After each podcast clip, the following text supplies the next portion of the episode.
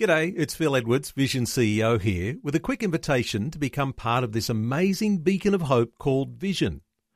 Together we can put our love into action to help people of all kinds build or rebuild their lives on the truth of God.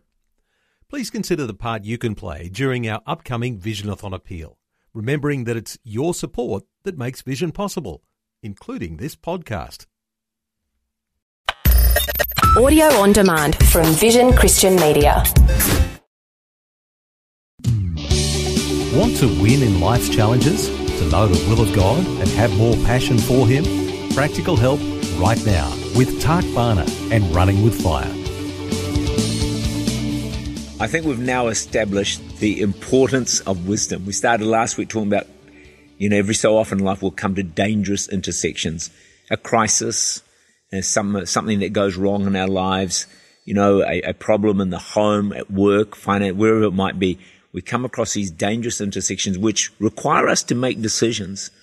And the decisions can have long-term ramifications, moving us in the right direction or the wrong direction. So when we face these intersections, we need to ask God and cry out to Him for wisdom. It may be in a small area and maybe in a big area. I want to suggest we need wisdom on a daily basis and many times a day.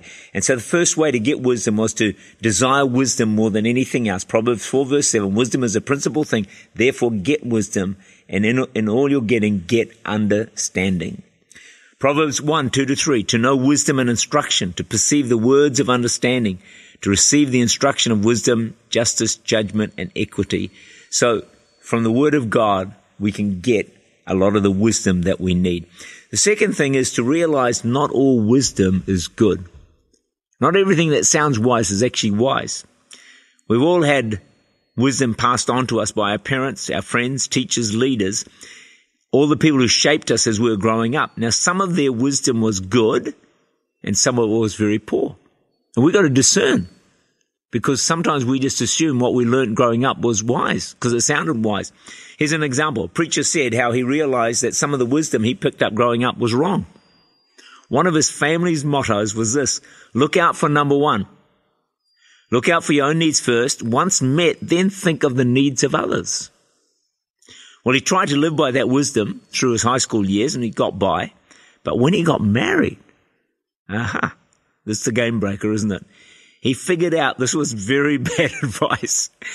He soon learned if two people live by that motto, you know, look after me first, and then whatever's left over is for the other person, it's not going to sustain a long-term healthy relationship.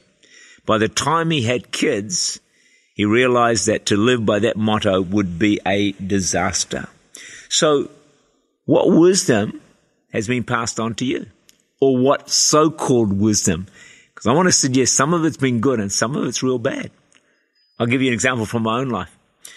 For me, the good wisdom I received was that if you want to succeed in life, you need to work hard. So I adopted that and it certainly has helped me. I learned also don't spend all your money. Save. Eat lots of curry. It's probably the best advice I was ever given. I still obey that one uh, very uh, faithfully and regularly. But I also picked up some bad wisdom as I was growing up. And some of that was it's okay to watch TV all night. Doesn't matter. Reading isn't important. And here's another one. You might smile at this. My mum used to say the kitchen, cooking and dishes was for woman's work. She used to say to me when I was ever trying to help in the kitchen, she'd say, get out of here, you girl. So that was bad wisdom. I probably adopted some of that wisdom, I must admit, but uh, I think now that I'm married, I'm trying to change that a lot more. So there's worldly wisdom that is not always wise. Here's another example. Eat, drink, and be merry, for you only go round once in life. In other words, live it up. Do whatever you want to do, because someday you're going to die and life will be over. Don't waste a day satisfying your pleasures and the things that you want. Well, that's really dumb wisdom. because the problem with that wisdom is that, number one, you're probably not going to live for God. You're, probably going to live pretty carelessly. You're going to focus on self. You're going to focus on pleasure. And for eternity, you may well end up in the wrong place. Godly wisdom says, fear God.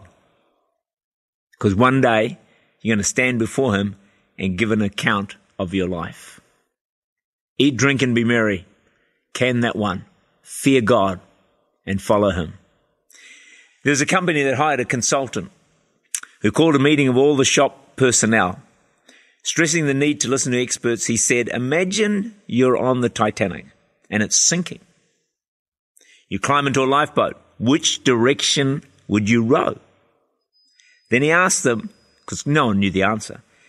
Then he asked them, What if you had the ship's navigator with you? Now which way you'd go? Well, you'd row the way the navigator told you, wouldn't you? There were murmurs of agreement till one guy in the back piped up and said, Well, I don't know. He's already hit one iceberg. So you need to be wise. Here's the point in who you take advice from. Don't take advice from people who have hit icebergs because they're heading in the wrong direction and they're not making wise decisions. You need to listen, first of all, to God and His Word, and then to wise counselors. Tak Bhana is the Senior Pastor of Church Unlimited in Auckland, New Zealand. For more information, to make contact, or to listen again, look for Running with Fire at our website vision.org.au.